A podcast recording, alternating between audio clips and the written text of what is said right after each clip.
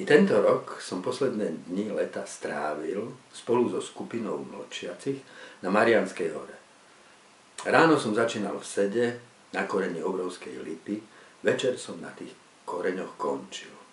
Podobnou nočná levoča ako plankton, svetelkujúci v širom mori po Tatranskej krajiny. Boli sme na duchovných cvičeniach. Čomu také cvičenia slúžia? Človek cvičí, aby rozvíjal sily skryté v ňom. Cvičenie nás mení. Tá premena sa však neudeje šibnutím čarovného prútika. Deje sa takmer nepozorovane, krok za krokom. Športovec cvičí, aby posilnil a rozvinul svalstvo svojho tela. Hudobník cvičí, aby rozvíjal svoju schopnosť oživiť hudbu zapísanú v notách. Cvičiť dennodenne. Ak by cvičil iba čas od času, len vtedy, kedy by sa mu zachcelo, nič by nedosiahol.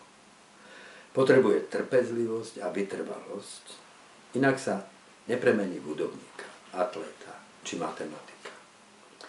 Môj priateľ Františkan, brat Cyril, mi raz povedal, Bohu nemôžeme dať nič okrem svojej vernosti. Môžeš mať vzletné myšlienky, vízie, náboženské zážitky, na tom nezáleží. Jediné, na čom záleží, je tvoja vernosť. Vernosť? Vernosť je trpezlivosť, neústupná vytrvalosť, vďaka ktorej krok za krokom pokračujem v ceste. Duchovné cvičenia v tichu nahore sú iba prípravou k ceste každodenných cvičení. Ak sa ticho tej hory neprenesie z môjho života nahore do ruchu mesta a cvičenia nepokračujú vo vytrvalom napredovaní, neprenesie mi to žiadny úžitok. Nepremení ma to. Zostane mi iba pekná spomienka. Duchovné cvičenia. Dá sa a zda duch cvičiť? Ak by sme si predstavovali, že duch je čosi, čo v sebe máme ako svalstvo vnútornej anatómie, a môžeme ho posilňovať vhodnými cvičeniami, pomýlili by sme sa. Duch nie je v nás. My sme v duchu. Duch je prameňom bytia každého z nás. Spája nás sieťou vzťahov. Duch je komunikácia v nás i medzi nami. V komunikácii ducha sa odhaluje zmysel nášho jestvovania. Martin Buber napísal, Duch nie je v ja, je medzi ja a ty. Nie je ako krv, ktorá v tebe prúdi. Je ako vzduch, ktorý dýcháš. Človek žije v duchu, iba keď je schopný odpovedať životu ako svojmu ty. Schopný odpovedať je len pokiaľ vstupuje do vzťahu celou bytosťou. Len vďaka sile, ktorá mu umožňuje vstupovať do vzťahu je človek schopný žiť v duchu. Už duch nie je v nás, vstupuje do nás. Ako do nás vstupuje vzduch, keď dýchame. Či voda, keď do prameňa vnoríme ústa. A duchu sa otvárame, keď vstupujeme ku koreňom svojej existenciálnej pravdy. Vtedy, keď sa modlíme v duchu a pravde, ako nás to učil Kristus.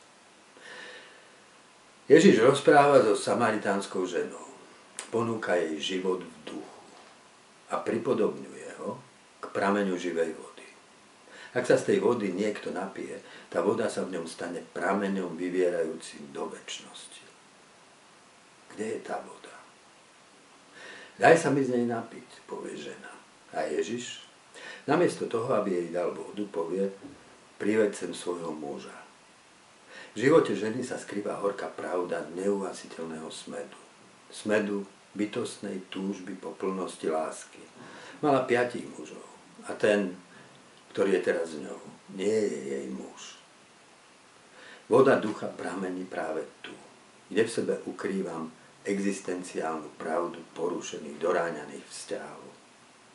Tu sa totiž jedná o to podstatné, čo je najvlastnejším prostredím ducha.